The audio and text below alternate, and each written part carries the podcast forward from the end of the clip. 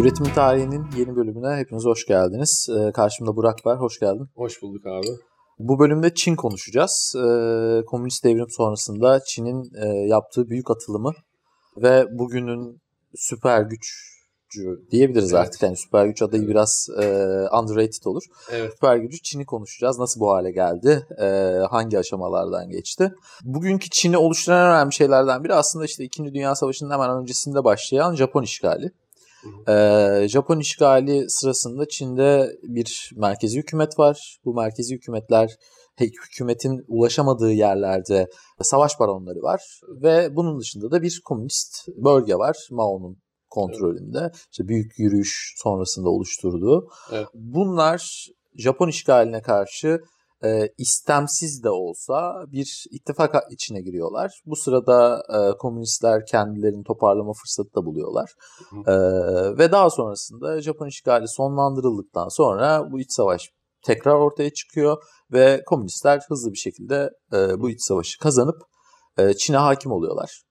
Ortak düşman çok önemli abi. Ortak Evet. düşman varsa Öküz öldü, ortaklık bozuldu mevzusundan sonra hızlı bir şekilde e, komünistler Çin'e hakim oluyor ve daha sonrasındaki yıllarda e, yavaş yavaş e, merkezi hükümete de karşı olan e, ve Çin Komünist Partisi ile çok e, isteyerek de olmasa bir şekilde e, o merkezi hükümetin yozlaşmışlığı karşısında ittifak kurdukları e, insanları da yavaş yavaş ortadan kaldırmaya başlıyorlar. tabii her devrim Ee, kendi her- çocuğunu yediği aynen gibi. öyle. Evet abi şimdi Mao başa geldi. Oradan sonrasını Evet. dinleyelim sana. Şöyle abi. Şimdi Mao başa geliyor. Tabii zaten 1920'nin başında 21 olması lazım. Komünist Parti'yi kurmuşlar ve e, istedikleri Çin'i komünist bir Çin yapmak. E, ondan öncesinde tabii bu işte 100 yıllık bir utanç şeyi var onların biliyorsun. Japonya karşısında ezilmeleri Tabii. ve büyük bir açlık sefalet içinden geçiyorlar zaten. Ee, sanırım kendi o iç dinamikleri dolayısıyla komünizm orada bir kurtuluş gibi görünüyor. Bir de işte Sovyetler orada yeni bir şeyler yapmış Tabii. hemen diplerinde.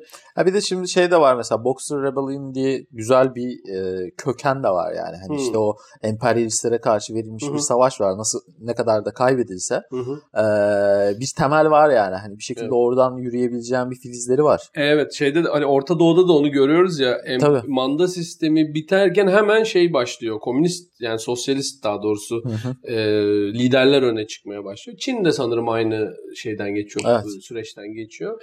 Ve sosyalizmi ilan ediyorlar. E, tabii en önemli ilk yapılan şey her sosyalist devrimde olduğu gibi özel mülkiyete el konulup e, bir kamu malına çevrilmesi ve sonra da bu küçük çiftçilerin o kamu malı üzerinde çalıştırılması. Çin de bunu yapıyor. İlk bir toprak devrimi yapıyorlar. Büyük landlordlardan işte oranın beylerinden mallarını çöküyorlar ve bunları böyle küçük şeylere dönüştürüyorlar. Tarım arazilerine, tarım birimlerine dönüştürüyorlar. Orada işte insanlar çalışıyor. Tabii şimdi Çin'in hem nüfusu fazla hem de toprağı çok geniş. E, orada bir merkezi otorite e, kurup onu ekonomik olarak planlaması falan aslında zor. Hı. Mao da birazcık şey düşünüyor böyle her e,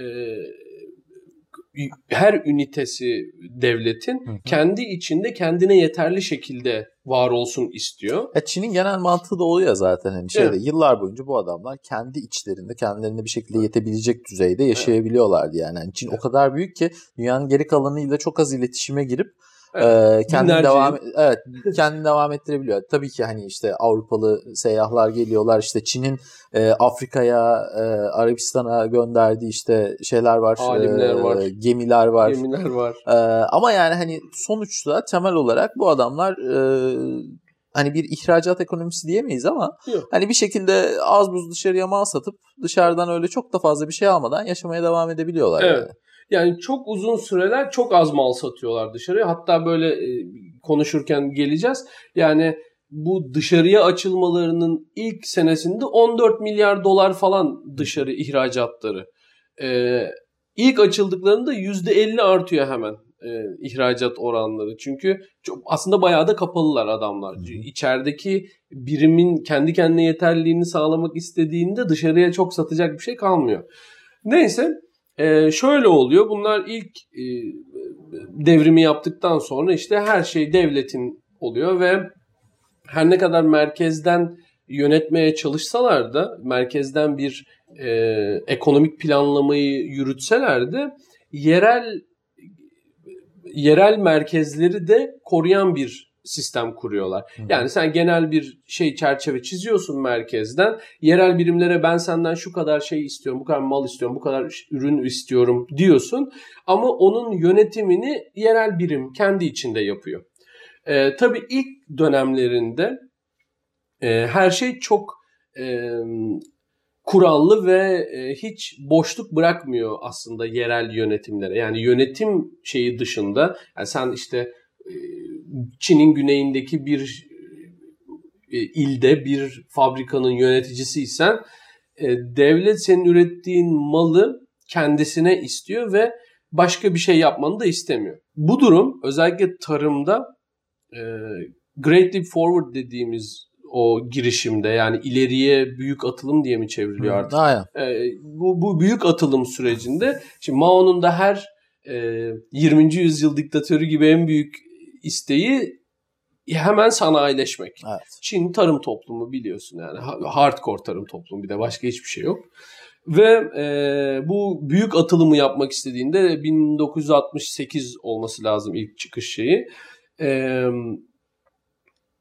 tarımdan gelen bütün katma değeri, bütün kaynağı e, şeye ayırmak istiyor. Sanayi Sanayiye ayırmak istiyor. Hatta böyle işte şey bir geyik vardır. E, millet kendi arka bahçesinde bile e, metal üretimi yapmaya... Tabii tabii o dönemin işte şeyleri var. Çin'in fotoğrafları falan var böyle. Hani metal üretim tesisleri böyle. Bayağı bildiğin hani bu Küçük. bugün hani işte YouTube'da falan hani Amerikalıların videoları var böyle işte şeyde evinin garajında işte kılıç yapıyor adam falan evet, filan evet. böyle. Öyle yerlerde adam böyle çelik ürettiriyor. E tabii öyle yerde üretince ne oluyor? Kalitesi tabii çok, çok düşük, düşük oluyor. Tabii çok düşük. Ee, ve mesela büyük fabrikalar kurduğunda da şunu yapıyor milletin evinden kapkaçak toplatıp onları eritip onlarla bir şeyler yapmaya çalışıyor falan. E, ve tabii tarım üretiminden gelen gelecek olan kaynağı hani sanayiye ayıracak ya bu burada buradan topladığı tarım ürününü dışarıya satmak istiyor. E, şimdi sen içerideki milleti, tarım üreticisini bana yılda şu kadar üreteceksiniz diye zorluyorsun. Atıyorum 6 milyon ton üreteceksin diyorsun işte şu şu bölgedeki insanlara. Şimdi onlar o dönemde eğer kıtlık olduysa işte 5.9 milyon ton ürettiler diyelim. Hepsine el koyuyor. Çünkü amaçlarına ulaşması için yurt dışına onu satması lazım o malları hı hı. ve işte yatırım sanayi yatırım yapacak. Ama millet aç kalıyor. Yani o 4 sene aslında o ileri atılım şeyinin resmi olarak e, süresi 4 sene. Yani 72'ye kadar sürüyor diye hatırlıyorum. Ee, en az e, şeyler, tahminler 18 milyon insanın öldüğü, en fazlası ise 45 milyona kadar giden insanın öldüğünü e, ifade ediyorlar. Çünkü e, açlık, kıtlık, sefalet. Yani evet bir ileri adım atmak istiyorsun ama mahvoluyor millet. Sonra e, aynı zamanda tabii sosyalizm yani komünizm dediğin şey bu bu tip e, kurucu ideolojiler çok sert keskin oldukları için tabii ki e, toplumun her alanını, her e, nasıl diyeyim hay, toplumsal hayatın her kısmını yönetmek ve dönüştürmek istiyor ve bir de kültürel devrim diye bir mesele ortaya çıkartıyor. Meşhur Mao'nun kırmızı kitabı evet, ortaya evet. çıkıyor. Ve şöyle abi bak bu çok güzel. Ee, yani çok güzel derken çok acı da bu kadar saçma bir şeyin yaşanmış olması çok güzel. ee, bütün kitapları yasaklıyorlar. Sadece Lenin, Stalin, e, Mao e, Marx Engels kitapları satılıyor ve dönemin ünlü sloganlarından bir tanesi bilgi işlevsizdir. Knowledge is useless. Adamların şeyi bu. Yani kitaba ihtiyaç yok. Çünkü e, dört tane başlığı var bu kültürel devrimin. İşte e, eski adetler, eski fikirler, eski e, gelenekler ve bir, bir tane daha vardı şimdi hatırlayamadım. İşte dört tane bu eskiye dair o dört şeyi Hı-hı. değiştirmek istiyorlar. Öyle olduğu için e, bilgi nedir? Eskiyi taşımaktır aslında bugünü. Oo. Dolayısıyla Baya yanlış anlamışlar. ya şimdi her devrimin hani eskiyi kötüleme şeyi vardır. Çünkü eskiyi Evet. kötülemezsen sen meşru olmazsın. Hani, tabii yani biz Cumhuriyet'te de görüyoruz. Ha, aynen öyle yani. Hani bu zaten doğal bir süreç ama yani bunu direkt olarak insanlığın bugüne kadar getirdiği bilgi varlığını tamamen reddetmek olarak görmek gerçekten Tabii. yani Allah'tan o dönem şey falan yokmuş. Mesela Foucault falan o dönemde yazmış olsaydı çok daha sert olabilirdi. Çünkü ma- madem bilgi iktidar ilişkilerini taşıyorsa ulan çok mantıklı oluyor. Bak Foucault, Foucault bundan etkilenmiş olabilir. Şimdi aydınlandım. Evet, postmodernistler aslında Evet, Pol Potçu olabilir mi falan diye öyle buradan. İlk postmodernistler Çinlilermiş, Mao'ymuş be. Ee, bu işte eskiye dair işte dediğim gibi kültürü, geleneği, adeti, fikirleri bunları da ortadan kaldırıp yenilemeye e, çalışıyorlar ve işte Mao'nun kırmızı kitabı falan işte bunun Evet. liderliğini yapıyor. Ee, belirli bir sanayi gelişmesi tabii oluyor. Yani bu kadar yüklü miktarda yatırım yaptığın zaman tabii ki sanayin gelişiyor. Tarımda çok problemler yaşıyorlar. Ve hatta eee, daha sonraki gelen serbestleşme hikayesinde aslında şuradan başlamak lazım sanırım. Eee, Mao'nun ölümüne kadar Çin belirli bir ilerleme kaydediyor. İşte ölen ölüyor, kalan sağlar Mao'nun oluyor. Ee, ama Mao'nun ölümüyle birlikte asıl dönüşüm başlıyor Çin'de. Artık bu e, komünist e, fikirlerin işlevsel olarak pratikte ya- ya- yaşattığı şeyler büyük travmalara sebep Evet. oluyor tabii yani işte. Ve e, ya bu böyle olmayacak bunu anlıyorlar. Ya orada bir araya gireceğim. Şimdi Çin'in hani tarihine baktığın zaman şeyi görebiliyorsun. Yani bu adamlar işte 1700'le işte 1960'lar 70'ler arasındaki o kısa hani tarihin tamamına baktığın zaman kısa olan süreç dışında Hı hı. dünyanın geri kalanından hiçbir zaman geride olmadılar. Hı. Yani bu adamlar hep böyle önde giden, tamam, bir şekilde hani medeniyetin bayrak taşıyıcısı olan, dünyanın geri kalanın bölgelerinde yapılıp da Çin'de yapılmayan çok az şeyin olduğu bir ülkeydiler. Tabii. Ve bu Çin kimliğine çok işlemiş bir şey. Hı hı. Eee, modern zamanlarla birlikte Çinliler bunu gördüler ve eee, o geri kalmışlıkları aslında Çinlilere çok büyük bir travma yaşattı. Hı hı. Bunun üzerine bir de işte bu kültür devrimi gibi bir şey yaşadık yaşadıkları zaman ya bu adamların hani o andaki psikolojik durumunu anlamak çok normal. Mesela işte Sovyetler Birliği neden e, işte kapitalistleşmedi de Çin kapitalistleşti diye baktığın zaman aslında orada biraz bunu görüyorsun. Bu adamlar Hmm. hani o tarihsel misyonu kendilerinde gördüler belki de. Hani biz işte böyle bir medeniyetten geliyoruz ve bizim tekrar dünyanın işte öncü ülkelerinden bir tanesi olmamız lazım. Kardeşim bunun yolu da işte devlet kapitalizmi ise tamam biz bunu devlet kapitalizmiyle yapacağız. Evet. Bak olabilir. Bunu Yani- bunu söyle ben biraz öyle görüyorum o durumu. Ee, yani eğer şöyle bir mantık kurarsak e,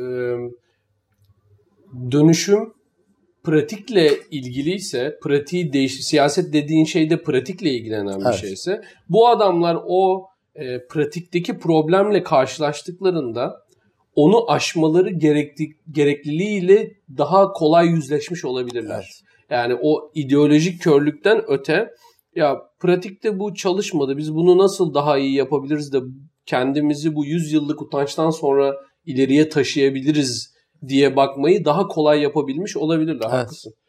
Ee, şöyle bir durumda kalıyor tabii adamlar. Yani işte Mao öldükten sonra şimdi Mao'nun son dönemlerinde zaten şeyler başlıyor.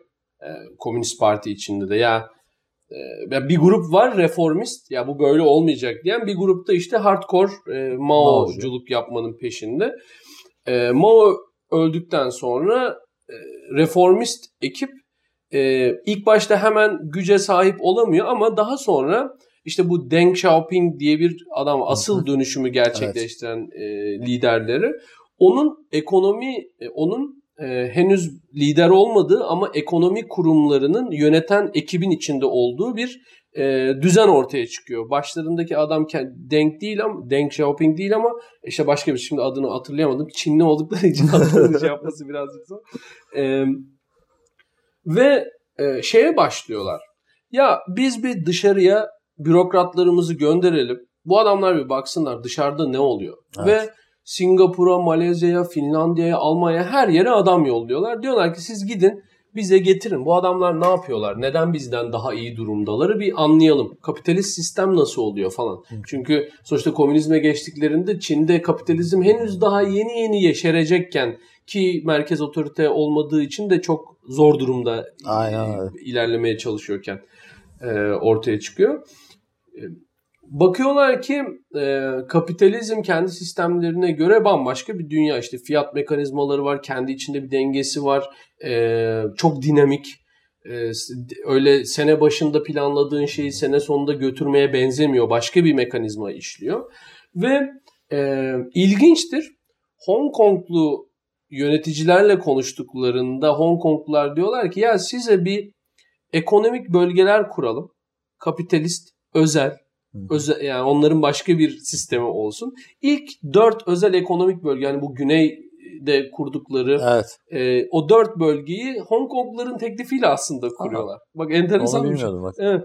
Ve bugün Hong Kong'un tepesine basıyorlar ama e, ve ilk şey denemelerini orada başlatıyorlar. İşte bu yabancı yatırımcının gelmesiyle ilgili olan deneme falan oradan başlıyor. Aynı zamanda e, bak e, mesela Çin'in bu dönüşümü genellikle top down olmuştur. Yukarıdan birileri işte devlet demiştir ki bu böyle yapalım. Bu dönüşüm böyle ilerlemiştir ama çok enteresan bir hikaye var. Çin'de e, 9 e, ejderha köyü mü yani öyle bir hmm. köy var. Tamam bir bir işte e, tarımsal üretim birimi, küçük bir birim.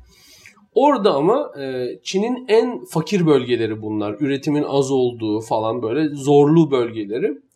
Orada tarım işçileri kendi aralarında bir özelleştirmeye gidiyorlar. Diyorlar ki toprağın şu kısmını sen işle, bu kısmını ben işleyeyim. Kendi aralarında tamamen bunu organize ediyorlar. Başlarında yine bir hükümet komiseri var ama e, o ya onu da işin içine dahil etmişler ya da adamın haberi yok falan. Tamam öyle bir sistem. Ulan bir bakıyorlar üretim 3 kat artıyor. O özelleştirmeyi kendi aralarında yaptıktan sonra. Sonra bunu hükümet komiserine bildiriyorlar. Ya bak biz böyle bir şey yaptık. Böyle böyle oldu. Şey artınca tabii komiser diyor ne oluyor lan burada? 3 kat nasıl arttı ne oluyor yani? Sonra bu komiser diyor ki tamam diyor kimseye çaktırmayın. Siz aynen böyle devam, devam. böyle devam. Çünkü adamın da herhalde merkezi hükümet başının etini yiyordur. tamam üretim üretim üretim diye. Onun da işine gelmiş. Ee, ve sonra bunu e, e, bir şey toplantısında genel bir toplantıda bu komiser şeye açıyor. Komünist Parti'yi açıyor. Ya diyor şimdi ben size bir şey söyleyeceğim ama kimse kızmasın darılmasın. Biz diyor böyle böyle bir şey yaptık böyle böyle sonuçlar aldık. Yani burada bir garip bir şey var. Bunu bunu bir denesek mi falan. Ee, parti ilk başta tabii soğuk bakıyor ya öyle şey mi olur kapitalist miyiz biz falan dem diyorlar ama sonra işte bu hani e, dönemin şartları onu mümkün kılıyor ve e, kabul ediliyor ve ama şöyle kabul ediliyor tabii parça parça ona geçiyor diyorlar ki yani e, tamamını böyle özelleştirme gibi olmasın da atıyorum e, bir toprağın belirli bir kısmı devlet için üretimin yapıldığı yer olsun. Belirli bir kısmı da bunların kendileri için üretim yapabildiği yerler olsun falan. Böyle bir sistemi denemeye çalışıyorlar ve üretim çok artıyor. Son bakıyorlar ki ulan bu çalışıyor. Individual ekonomi diye yani bireysel ekonomi diye bir şey üretiyorlar. Tabii kapitalist değil. Yani kapitalist olmaması gerekiyor. Bakıyorlar ki e, kişilere ufak topraklar verelim, onun işletim hakkını verelim falan. Bakalım bu ne olacak diyor. Ve e, şeyler başlıyor. 7 kişiye kadar yanında adam çalıştırabileceğin e, ufak çaplı girişimciliğin önünü açmaya başlıyorlar. 70'lerin sonlarında işte 80'lerin başlarında falan. Ee, tabii bu sadece tarımla kalmıyor. İşte bu Diğer ekonomik özel bölgeler vesaire vesaire her yerde ufak ufak girişimcilik şeyi başlıyor ve şöyle bir şey çıkıyor ortaya.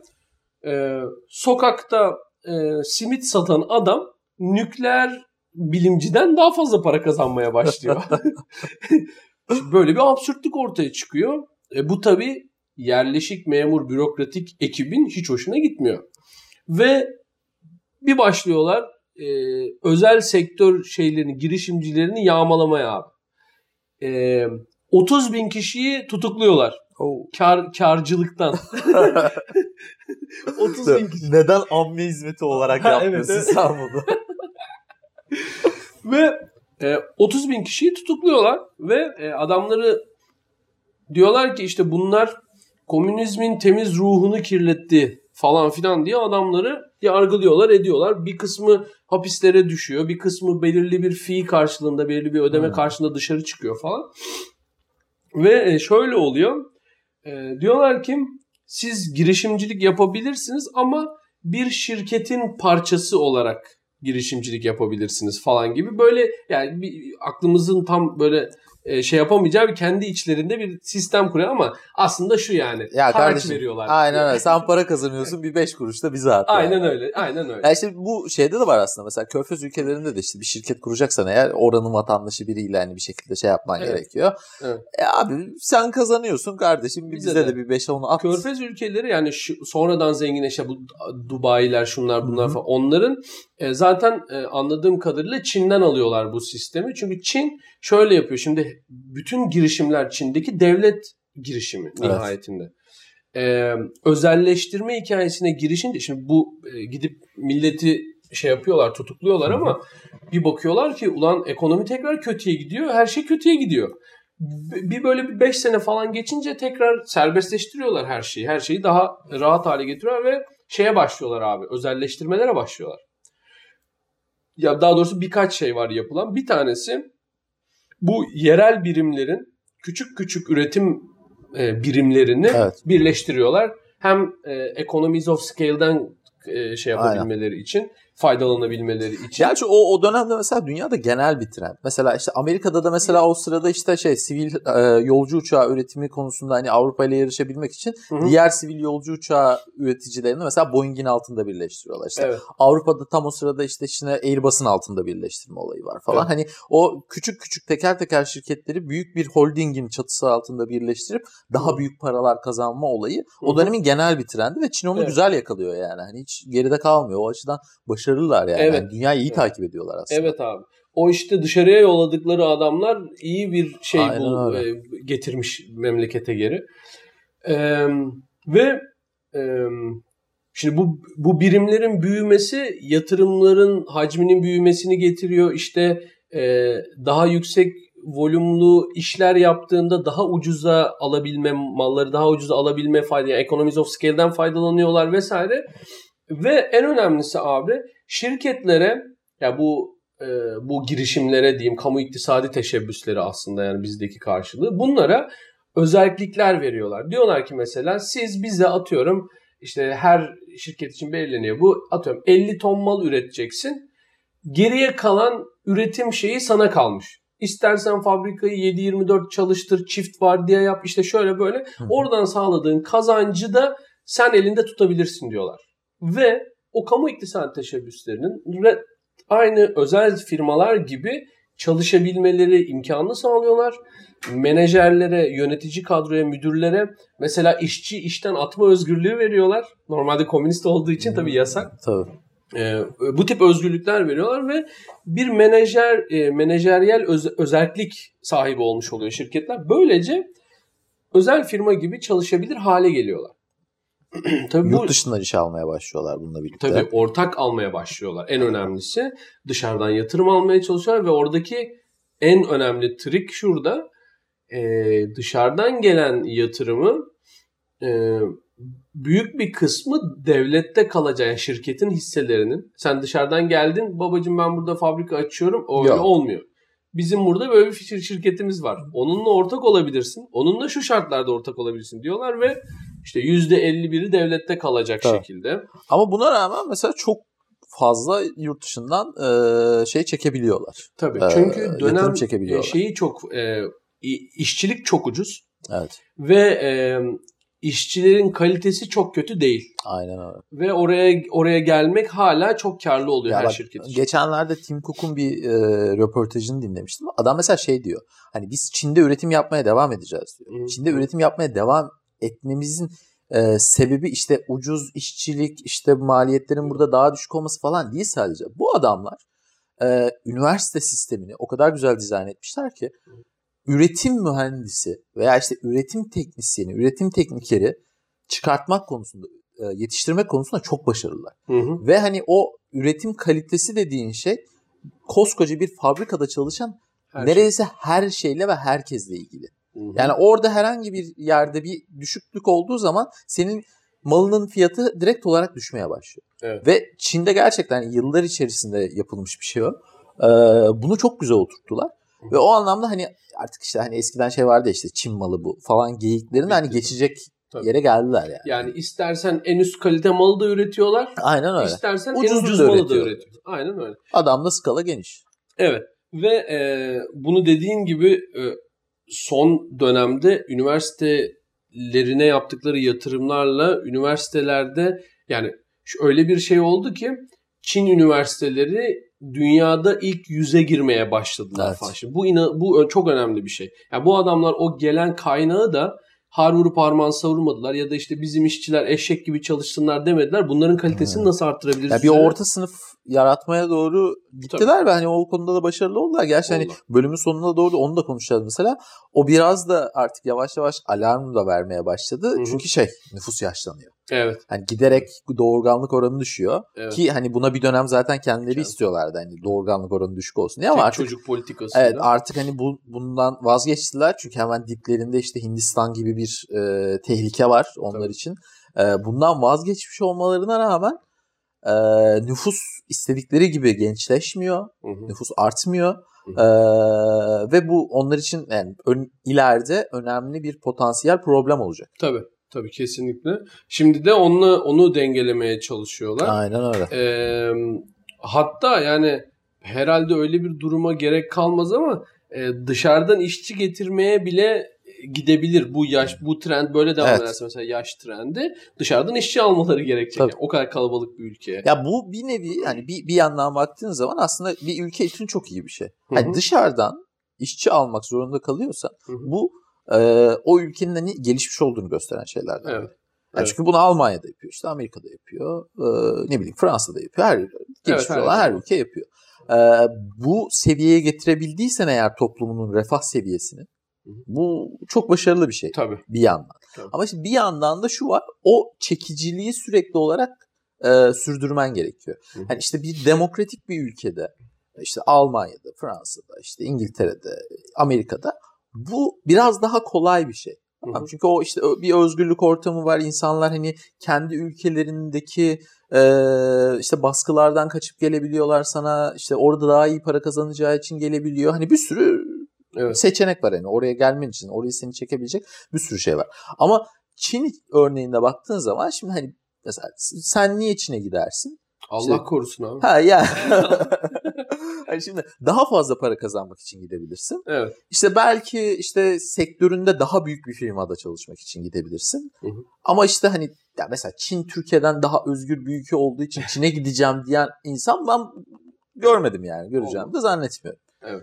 Ee, böyle bir problem var hani o yönden. Zaten bence Çin'in en büyük yani bizim biz bizim ömrümüz boyunca şahit olacağımız en büyük problemi şu.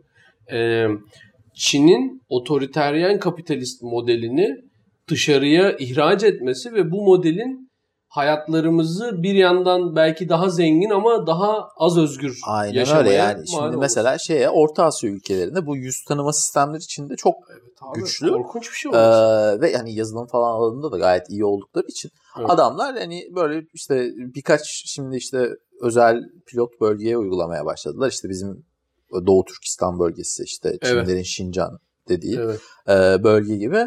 Ee, Zulmettikleri. zulmettikleri işte Tibet'e falan uyguluyorlar. Hani işte genel olarak e, şeylerin e, etnik azınlıkların olduğu bölgelerde uyguluyorlar bunu.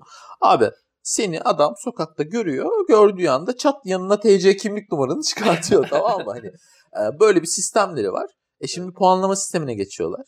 Onu da Abi insanlar çok- duymuştur zaten. Evet. İşte hani e, Komünist Parti'nin e, etkinliğine gidiyorsan artı bir sevap puan yazılıyor. işte ondan sonra hükümetle ilgili işte Badu'da kötü bir şey yazdıysan tamam mı? Eksi 5 puan gidiyor. İşte belli puanın altına düşersen uçağa binemiyorsun. işte hızlı trene binemiyorsun. Üniversiteye gidemiyorsun. Belli puanın işte üzerine çıkarsan eğer işte hükümet sana şöyle şöyle yerlerde işte destek veriyor, avantaj veriyor falan filan. Bayağı bildiğin hani bilgisayar oyununa doğru gidiyor iş. Evet ya. Ve bunu mesela işte şimdi Orta Asya'ya satmaya başladılar. Şimdi geçenlerde bir galiba e, yanlış hatırlamıyorsam Kırgızistan'a sat- satacaklardı. Tam tam yeri. Ha, tamam tamam yavaş yavaş oradan dağılır artık böyle. Hani bir önce Orta Asya'ya satarlar. Oradan işte bir Rusya'ya falan gider. Bizim Evet. Arap ülkelerine satarlar. Sonra işte Doğu Avrupa'ya gelir. Hindistan'a falan da çok Ee, lazım olur bunlar. Tabii Hindistan'a çok Yakın lazım. olur. şeyde. Ee, gerçi yani şimdi Hindistan'da e, bir sürü evsiz insan var, şu var, bu var. Aa bak Hindistan mesela şunun için kullanabilir onu. İşte kast sisteminde uygun olmayan insanlar uygun olmayan sokağa girmesinler falan filan diye böyle kullanabilirler. Yani hani gerçekten büyük bir distopya. Hani şimdi Evet. biz bir yandan NSA ile falan konuşuyoruz, uğraşıyoruz falan hani yani işte Amerika'nın e, NSA'de ne yaptığını e, bize az buz anlattı diye insanların hayatı kararıyor bir Evet. yandan. İşte Evet. Buradan da e, şehit kardeşimiz e, Snowden'da öv- övmeden ve anmadan geçmeyelim. Evet. Şimdi hani bir yandan böyle bir şey var. Hani demokratik dünyada bunlar bir şekilde ortaya çıkıyor ve hani e, belki sonunu getiremiyoruz ama hani bunu in- engelleyemiyoruz ama hani bir şekilde konuşulup hani insanların kafasında bir problem olarak Evet var. kalı- kalabiliyor. Evet. Ya diğer tarafta konuşamıyorsun bunu. Hani bunu bununla ilgili bir şey söylediğin anda Tabii. vatan hainisin yani. Bir de bunu konuşmaya baş mesela bir Çinliye e, geçen öyle şey yapmıştım, izlemiştim bir şey de bu yüz tanıma meselesiyle ilgili. E, bu bunu yapan şirketlerden bir tanesinin CEO'suyla falan konuşuyorlar. Diyorlar hani ya siz bayağı distopya kurul, kurmanın aracısınız. Farkındasınız değil mi? Ne düşünüyorsunuz falan. O diyor ki yo ben hiç öyle düşünmüyorum diyor yani. Sonuçta ben kötü birisi değilim. Kötü şeyler de yapmayacağım için diyor falan. Hani Kardeşim bu saklayacağın bir şey yoksa yani şimdi. Abi ya bu hani hiç anlamamış ya özgürlük meselesini Evet, ya da işte evet. çok korkuyor. Bir adamın özelinde konuşmayalım da e, özgürlüğün sadece iyi insanlarda olması gereken bir şey olarak e, anlaşılması Evet. ve iyiler için özgürlük, ifade hürriyetiyle ilgili en büyük problemlerden bir tanesi de Aynen budur ya. E, işte e, canım sen işte güzel güzel söyleyince kimse sana bir şey demiyor ki falan gibi.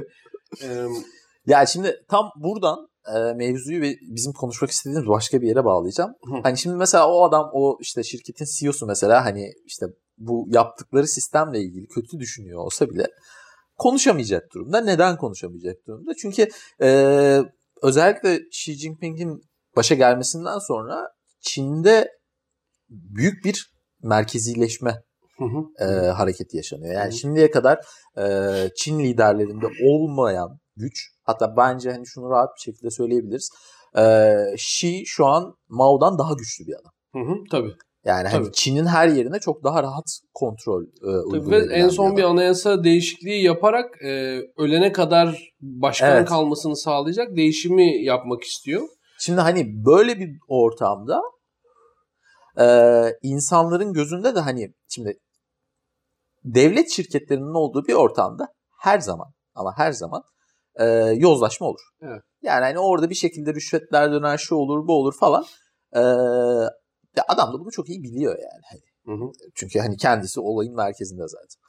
Kendisine bir şekilde birazcık muhalif görünen işte fabrika patronları, işte büyük e, sermayedarları, şunları bunları falan e, veya işte hükümet görevlilerini çok rahat bir şekilde bu aralar zaten şey var işte e, birkaç yıldır e, şeyle mücadele, e, yozlaşmayla mücadele Evet. mevzusu var. Evet. Abi çat diye alabiliyor Tabii, adam. Ve hani bu adamlara ölüm cezası veriyorlar yani öyle hani şey falan da değil. Hani sen git hapishanede 5-10 yıl yat işte senin malına çökelim falan filan değil. Evet. Gayet hani asıyorlar yani adam. Evet evet. evet.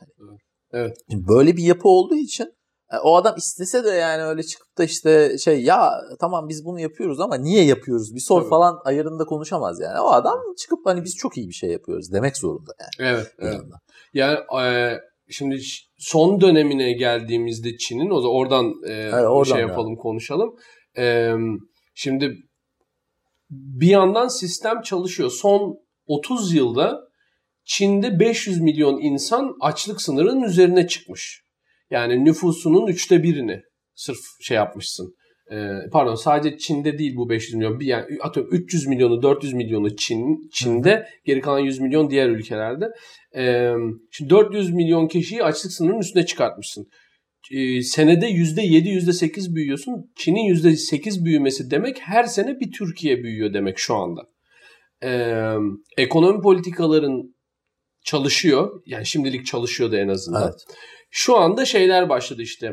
Borç stoğu çok yükseldi. İşte Çin nasıl bu işin altından kalkacak? Bankacılık sektöründe bazı problemler var. Çin bu sistemi ne kadar daha sürdürebilir? Verimlilik problemini nasıl çözecek vesaire. Ama e, şunu görüyoruz ki Çin doğru yatırımları da yapabiliyor da bir yandan. Yani işte bu yüz tanıma teknolojisine yaptığı yatırım aslında çok olağanüstü bir şey. Yani ekonomik anlamda bakarsan muazzam katma değer üreten bir e, mal üretiyor aslında. Aynen. Ee, şimdi tabii bu kadar e, başarılı olursan elinde de bu kadar güç olursa yani shipping üzerinden konuşuyorum. Bu kadar güç olursa kendini tabii ki e, sınırsız lider ilan etmek, e, süresiz lider ilan etmek, sınırsız güce sahip lider ilan etmek istersin. Sen bunu istediğinde eğer karşında herhangi bir mekanizma yoksa çalışabilecek. Şimdi mesela kapitalist bir ülkede olsa yani Avrupa ülkelerinde Amerika'da olsan birisi böyle yaptığında ona kafa tutabilecek gücün var elinde. Çünkü özel mülkiyetin var, ifade hürriyetin var, işte bilmem neyin var. Hakim seni korur falan filan. Bir de o yol çok daha uzun yani. Hani bir insanı işte özel mülkü olan, işte e, liberal hakları olan vesaire Hı. bir insanı işte köleye dönüştürmek için elinden birçok şeyi alman Tabii. gerekiyor ve o Tabii. alışlar sırasında bir tanesinde patlama ihtimalin var. Tabii. Ama hani işte zaten e, işte bunu bu hakların hiçbirine sahip olmayan bir insanı köleleştirmen çok daha rahat oluyor. Bu hatta e, Daron Acemoğlu Narrow Koridor'da da giriyor. Dar Koridor kitabında da oraya hı. giriyor. Yani Çin'de devlet o kadar güçlü ki ve toplum o kadar güçsüz ki her istediğini yapabiliyorsun. Ve mesela şeyde Ali Baba'nın kurucusu olan adam diyor ki ben devlette iş yapmam. İş yaparsam da parasız yaparım diyor. Şey, Beni devlette iş yaptıramazsınız diyor. Çünkü yaparsan diyor özellikle paralı yaparsan onların kölesi olursun. İstediğini yaptırırlar sana. Ben de devlette iş yapmak istemiyorum o yüzden falan. Tabii yani, Yani şimdi o da yemesin bizi. yani o da öyle şey şovunu yapıyor. Jack Çin- Ma. Çin'de dünyanın en büyük şirketlerinden birini kurup da devlette hiçbir iş yapmadım Evet. demek biraz Bence de öyle. Bence de öyle. Yani mümkün değil bence de. Ama işte yani e, nihayetinde e, bu adamların devlet kapitalizmi olarak inşa ettiği artık yavaş yavaş da bitirelim değil mi? Hı hı. E, tabii. Yani şu devlet kapitalizmi olarak inşa ettikleri sistem e, bu süreçlerden geçerek bugün e, özel sektörün devlet kontrolünde olduğu ve devlet desteğinde oldu. ve devlet desteğiyle olduğu ve daha da e, enteresanı herhangi bir gerek yani devletin çıkarı olduğu durumda herhangi bir kural, nizam tanımadığı Aynen öyle. e, işte ne bileyim e, Cep telefonlarına işte casus yazılımı yüklemekten tut ki işte bugün e, Avrupa'nın Amerika ile arasındaki en büyük problemlerden biri olan işte 5G, 5G teknolojisi. evet. Ki mesela o onu bir hafiften bir açmak lazım. Ha, evet. Mesela Huawei işte o işleri yapacak olan firma e, zamanında Motorola'ya işte baz istasyonu yapan bir şirketti. Tamam Evet. mı? Hani Evet. e, Motorola işte getiriyordu, outsource ediyordu belli e, parçaları bu Evet. adamlara. Bu adamlar üretiyordu. Motorola alıyordu işte Amerika'da birleştirip dünyaya satıyordu. evet. Adamlar oradan işte dünyanın şu an en büyük e, telefon üreticilerinden bir tanesiler. Aynı zamanda işte bu baz istasyonları meselesinde de artık neredeyse tekel olacaklar. Yani o kadar güçlüler. Evet, evet öyleymiş. bunu sağlayan şey ne? Bir e, Devletin gücü. Bir bu adamlar hani devletin direkt olarak hani silahlı gücü tarafından koruma altında. Yani hani bugün Motorola şey e, Huawei'nin herhangi bir çalışanı işte ben greve gideceğim, ben şunu yapacağım, bunu yapacağım falan olaylarına giremiyor. İkincisi hukuksal kontrolü altında, hukuksal koruması altında. Yani işte bu e, Air Jordan e, mevzusundaki gibi Air Jordan e, Çin'deki bir tane fabrikaya dava açıyor işte siz bizim ürünlerimizi taklit ediyorsunuz diye.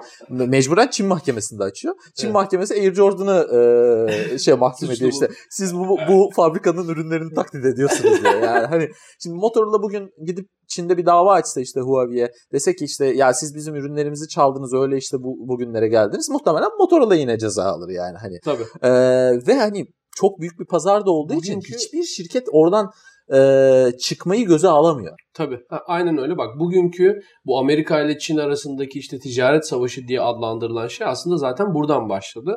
Yani Amerika dedi ki "Ya biz senin memleketine gelip yatırım yaptığı zaman bizim elemanlarımız, bizim şirketlerimiz sen onun e, mallarını üretim e, ya intellectual property yani şeyini çalıyorsun. Ne der? Bütün bilgi birikimini çalıyorsun. Ve şöyle çalıyorsun. Mesela diyor ki gel burada ortak ol ama işte bana know-how'ının birazını vermen lazım diyor tamam mı? Bunu kabul edersen giriyorsun. Bazısına diyor ki Yo ben senden know-how falan istemiyorum. Sen gel yatırım yap diyor sadece. Ama sonra mesela fabrika denetimine müfettiş yolluyor. Mesela kimya fabrikasına gidiyor. Diyor ki ne var diyor bu karışımda. Anladın mı? Onu açıklamak zorundasın. Kaç derecede peki bu falan. Yani devlet kendisi çalıyor. Aynen öyle. Amerika'da diyor ki ya kardeşim ben bunun argesi için konuşacağız ilerleyen bölümlerimizde bunun argenin en büyük şeyi nedir? Çok yüklü miktarda paralar yatırırsın. Geri dönüşünün ne olacağını bilemezsin.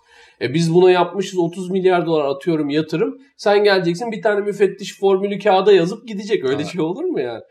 E, Ve işte hani işin e, paradoksal tarafı da şu. Şimdi şirketler için Çin hem işte ucuz e, hı. üretim yaptırabildikleri hem de hani belli bir kalitede yaptırabildikleri bir yer. hı, E, aynı zamanda işte bir artık bir orta sınıf var hı hı. ve hani Çin'de mal tüketimi var. Orası çok büyük bir pazar. Evet. Ve tüm bunların yanı sıra devlet o kadar güçlü ki sen herhangi bir şekilde Çin'in çıkarlarına ters düşecek bir şey yapamıyorsun şirket olarak. Ya Evet. işte geçen gün e, Mesut Özil bir tweet atmıştı işte Doğu Türkistan'da işte insanlar katlediliyor falan filan diye. Abi Arsenal akşamına e, şey yayınladı işte oyuncumuzun fikirleri kendini bağlar. İşte Arsenal markasıyla Ha. şey yapılamaz falan filan diye. Yine bu senenin başında işte NBA'de benzer bir şey oldu. NBA'de birkaç oyuncu işte bu Hong Kong protestoları falan filan diye şey Evet. yaptı. NBA hemen açıklama yaptı işte bizimle alakası yok şöyledir böyledir falan filan diye. Yani büyük şirketler öyle bir bağlanmışlar ki oraya. Hani Evet. yarın bir gün e, bu iş nereye varacak? Ben mesela o konuda çok Yani e, tereddütlerim var yani. benim tek ümidim bu sistemin başarısız olması. Yoksa e, Çin kapitalizmin şey gibi olacak hani bizim batının ahlakını değil de tekniklerini alalım falan hikayesi gibi. Çin kapitalizmin e, karlı olan taraflarını alıp e, riskli olan taraflarını ekarte edebilmeye et, etmeye çalıştığı bir sistem Evet. kuruyor ve bunu ihraç etmeye çalışıyor. En önemli şey bu. Şimdi mesela e, bugün bir haber okudum. Kayseri'ye yatırım yapıyormuş. Hı hı. Çin bir fabrika, tekstil fabrikasını satın almış. Fabrikaya Çin'den işçi getirmiş. Afrika'da da yapıyorlar onu. Abi bu yani bu şimdi yab- yabancı yatırımın faydası nedir? Adam gelir buraya fabrika kurar, kuya- kurar. Buradaki işte ara malları Türkiye'den alır. Burada istihdam sağlar Türk işçisi çalıştığı için. O Türk işçisi e, kazandığı parayı Türk pazarında harcar işte falan. Bu- Aynen bu öyle. tip katkıları vardır. Adamlar yabancı yatırımın yatırım yapılan yere fayda etmeyen şeklini bulmuşlar. o Çinlilere burada çalıştırıp o parayı Çin'de harcatırlar bir de bunu. Aynen öyle. Çin bakkalı kurarlar Ha, oraya. evet, bir tane böyle. Malınızı mülkünüzü buradan alın. buradan alın diye. Ya şimdi bu bu şu demek e, mesela bir Amerikalı şirket buraya geldiğinde Türk devletiyle muhatap olmak zorunda. Onun e, çerçevesine uymak zorunda. Aynen. Çinli gittiği yere Çin'i götürüyor. Çin devletinin pratiğini götürüyor. Aynen. Ee, burada bir de eğer üzerine ekonomik bağımlılık olursa mesela Türkiye'nin Çin'e ekonomik olarak bağımlı olduğu bir duruma dönüşürse Tamamen zaten artık Bittik. hani Çin sistemini bittik yani. Doğu Perinçek kazanabilirse kazanırsa bitti, biter yani. Ee, ve benim en büyük korkum bu sistemin e, senin de söylediğin gibi bireysel özgürlükler anlamında aşırı kısıtlayıcı, aşırı çerçeveleyici, böyle in- insanı hareket ettirmeyen bir yanı var ve e, Allah korusun diyorum yani. Aynen Bu sistem Yani başarılı çok olursa. çok çok büyük bir sıkıntı. Ee, bir de yani şimdi olayın bir de hani hep böyle olumsuz konuştuk ama uluslararası ilişkiler tarafından baktığınız zaman mevzuya ya biraz bu işe teşne bir tarafı var uluslararası ilişkilerin. Çünkü hani mesela bugünden baktığın zaman abi 2. Dünya Savaşı'nda faşizm yenildi diye hep konuşuluyor. Evet. Ama işte abi Franco yenilmedi 2. Dünya Savaşı'nda Evet. mesela. Evet. Yani Aynen tam o dönemde başa geldi bu adam. Ve hani Hitler'den temelde çok büyük böyle aynı Farkı ayrıştığı olmuyor. noktalar yoktu. E ama bu adam yaşamaya devam etti. Evet. Yani hani hiç de öyle çok büyük bir sıkıntı çekmedi. Hı Ee, yine aynı şekilde mesela işte hani işte kapitalist dünyanın böyle hep iyi örneklerinden biri olan işte Güney Kore Hı hı. mesela. Abi Güney Kore'nin ilk kurucu eliti Japon Diktatör. işgali zamanında gayet Japonlarla işbirliği yapan adamlar Ha, şimdi. tabii. Yani hani e, ve kimse de çıkıp buna ya kardeşim niye Güney e, şeyde Kore'de siz böyle böyle adamları başa getirdiniz falan demedi. Hı. Yani çünkü çok büyük bir manyaklık yapmadığı sürece ülkeler birbirlerine eğer çıkarlarını da e, çok fazla değiştirmiyorsa bir şey söylememe üzerine kurulu bir sistem var. Evet. Ve Çin de bunu çok güzel kullanıyor. evet. Yani Evet. Yavaş yavaş kurbağayı ürkütmeden burada- böyle sıcaklığı yavaş yavaş arttırarak arttırarak. Buradaki sıkıntı şu. E, Mersheimer diye bir e, ak- akademisyen var. Uluslararası ilişkilerin yaşayan herhalde en büyük e, filozoflarından bir tanesi. Onun iddiası e, Çin'in bu yükselişinin uluslararası sistemde değişimler, dönüşümler yaratmak zorunda olduğu ve bunun bir savaşa gidebileceği. Çünkü Çin kendi bölgesinde hegemon oluyor. Güney Çin denizini askeri üsse çeviriyor. aynen adalarda Uçak gemileri basıyor. Anladın mı? Yani sürekli adamlar askeri olarak da genişliyor. Ee, bu kadar genişleyen bir gücün e, yavaş yavaş şunu yapmaya başlayacak. Dibindeki Japonya'nın etrafındaki Amerikan üslerini itmeye başlayacak. Burası bizim diyecek. belki Rusya'ya doğru açılmaya Tabii hatta mesela Mersheimer'ın iddiası odur. E, Çin öyle bir güçlenecek ki Amerika, Rusya ve Hindistan Çin'e karşı dengelemek isteyecek. Abi daha geçen hafta şeyde Rusya'da bu işte Sibirya tarafındaki e, şehirlerden bir tanesi de şimdi tam hatırlamıyorum. Mesela e, yerli halk e, hükümeti protesto ediyordu. Bak Rusya Hı. gibi bir yerde hani hükümeti Hı hı. protesto etmek biraz Evet, ister yani. tabii. E, ve mevzu şuydu. Çinli bir şirket gelecek oraya yatırım yapacak. Hı hı. Ee, ve hani yerel halk onu istemiyordu mesela. Çinlerin buraya gelmesini istemiyor. Çünkü hani işte Hmm. adamlar kendi heriflerini getirecek orada. Kendilerini çalışacak. Yani bizim işte Evet. bu Kayseri'de olan mevzu gibi. Evet. Bunu istemiyorlardı ve yani Rusya gibi işte diktatörlüğün olduğu bir ülkede insanlar hükümete karşı protesto yapacak kadar artık hani böyle canlarından bezmişler ki Hmm. ee, bu mevzular yaşanıyor. Yani Evet. hani orada işte Rusya bir örnek. İşte güneyde Vietnam tarafı ki Vietnam mesela hani Amerika ile savaşmış bir ülke olmasına rağmen şu an yavaş yavaş Amerika ile yakınlaşmaya başlıyor. Yani çünkü Evet. geliyor yani hani karşı taraftan bir şey geldiği Dengelemek zorunda kalıyor. Aynen öyle. İşte bir taraftan Hindistan. Hindistan'da zaten aralarında işte sınır mevzularından dolayı sıkıntılar var. Evet. Ee, yani hani Çin'in büyümesi etrafındaki ülkeleri etkilemeye başladıkça ki hani zaten başladı da hani bu biraz daha ciddileştikçe bu sorunlar biz bu işi daha daha fazla konuşmaya başlayacağız Evet. muhtemelen. Yani e, önümüzdeki e, 50 yılın en büyük problemi Çin'in yükselişinin sistemde nasıl dönüşümler Aynen. yaratacağı, yani uluslararası sistemde nasıl dönüşümler konuşmanın yaratacağı. başında söylemiştim ya hani ya bu adamlar tarih boyunca hep bir e, öncü oyuncuydu Hı hı, dünya tarihinde, medeniyet tarihinde. hı hı. Bu role tekrar oturacaklar. Bu çok belli. Ve çok daha güçlü bir şekilde Aynen öyle. Ama daha işte güçlü. hani ne kadar yer kaplayacaklar göreceğiz. onun kavgası dönecek biraz. Evet. Ee, bitirelim istersen Bitirelim böyle. abi. Bayağı bir şey konuştuk. Aynen öyle. Uzun bölümlerimizden Evet. biri oldu bu. Evet, aynen öyle. Ee, bizi Patreon'dan desteklemeyi unutmayın. Evet. Ee, ee, biz de Çin kredisi almak zorunda kalmayalım. kalmayalım. Evet. Bir de Uy- Uygurlarla ilgili laf söylememizi engellemesinler. Aynen öyle. Sonra işte Hong Kong'da aslında Çinliler çok iyi şeyler yapıyorlar. Bak belediye de ne güzel çalışıyor falan diye bölüm çekmek zorunda kalmayalım. Ee, tamam abi o zaman görüşürüz. Görüşürüz abi. Eyvallah.